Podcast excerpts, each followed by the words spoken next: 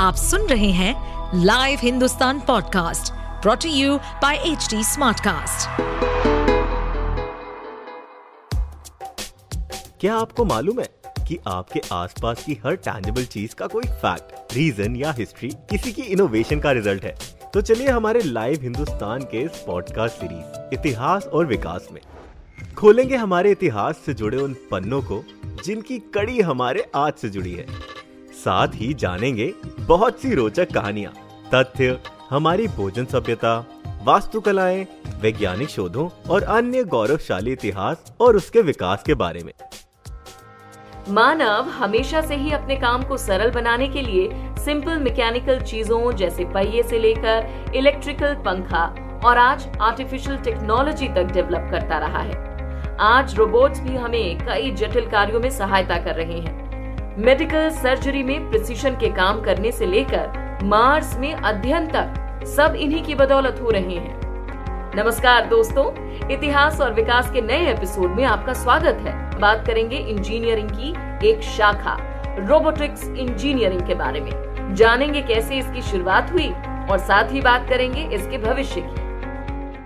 भारत में make in India के तहत आज आधुनिक रोबोट्स बनाए जा रहे हैं। इसका एक उदाहरण 2014 में A set training and research institute में 3D प्रिंटिंग की सहायता से बनाया गया पहला ह्यूमनॉइड रोबोट मानव है। ये चलने और नृत्य करने जैसी डिफरेंट एक्टिविटीज़ कर सकता है और इसे बनाने में केवल दो महीने लगे थे। लेकिन क्या आपको इस खास इंजीनियरिंग के बारे में ज़्यादा नॉलेज है? आइए इसे करीब से जानते हैं। रोबोटिक्स इंजीनियरिंग और विज्ञान की ऐसी शाखा है जिसमें mechanical engineering electrical engineering electronics engineering computer science artificial intelligence की मदद से समझदार मशीन बनाई जाती है। रोबोट शब्द स्लावोनिक शब्द रोबाटा से लिया गया है, जिसका मीनिंग फोर्स्ड लेबर होता है।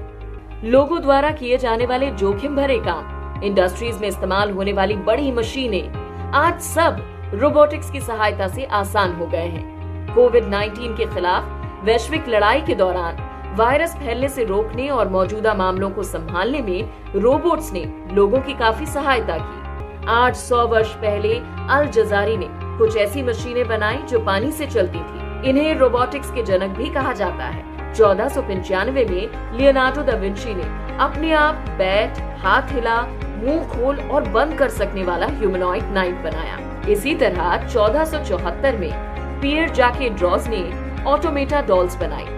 जो लिख सकती थी, चित्र बना सकती थी और संगीत भी बजा सकती थी। ये museum of arts and history Switzerland में आज भी मौजूद है। पहले रोबोट्स मैकेनिकल थे, जिन्हें बनाने में लोहे गियर्स मोटर्स और तारों का इस्तेमाल होता था। लेकिन समय के साथ इनमें सॉफ्टवेयर आर्टिफिशियल इंटेलिजेंस और मॉडर्न तकनीकों का इस्तेमाल होने लगा।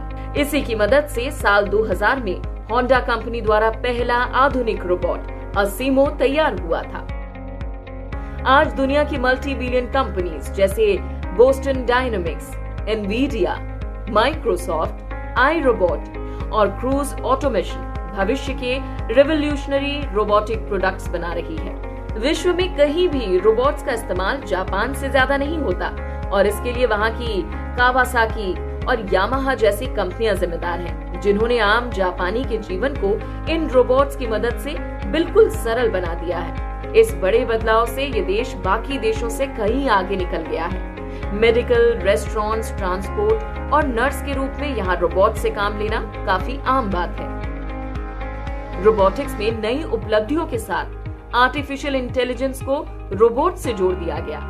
सोफिया रोबोट इसका एक उदाहरण है, जिसे 2015 में हैंसन रोबोटिक्स द्वारा बनाया गया।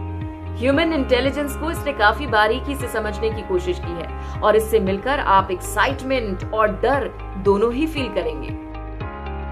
मेडिकल क्षेत्र में भी माइक्रोबोट्स और नैनोबोट्स जल्द ही लोगों के शरीर में जाकर कई बीमारियों का पता लगाने के साथ इनका इलाज भी कर पाएँगे। यहाँ तक कि साइबोर्ग तकनीक के ज़रिए मानव को भी एक चलता फिरता रोबोट बनाया जा सकता है। इस तकनीक का उपयोग अभी अंधेपन और शारीरिक अपंगता को दूर करने के लिए किया जाता है। भारत का रोबोटिक्स सेक्टर अभी उभरता हुआ सेक्टर है। यहाँ के रोबोट जैसे Kempa airport guidance KP bot Kerala में पुलिस के काम में सैंडी फेशियल रिकग्निशन और दक्ष डिफेंस के क्षेत्र में सहायता कर रहा है। इसी के साथ एजुकेशन न्यायपालिका और म्यूजियम्स में रोबोटिक्स के ज़रिए सूचनाओं के आदान प्रदान को सरल बनाया जा रहा है। रोबोटिक्स के विकास के साथ लोगों का जीवन सरल बनेगा और जीवन की गुणवत्ता भी बढ़ेगी।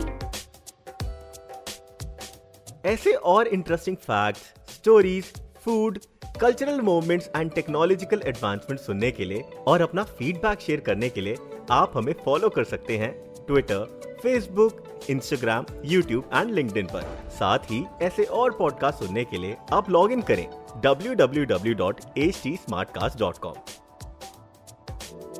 इस पॉडकास्ट पर अपडेटेड रहने के लिए हमें फॉलो करें एट एच डी हम सारे मेजर सोशल मीडिया प्लेटफॉर्म पर मौजूद हैं। और और ऐसे पॉडकास्ट सुनने के लिए log on to W W W dot H D smart cast dot com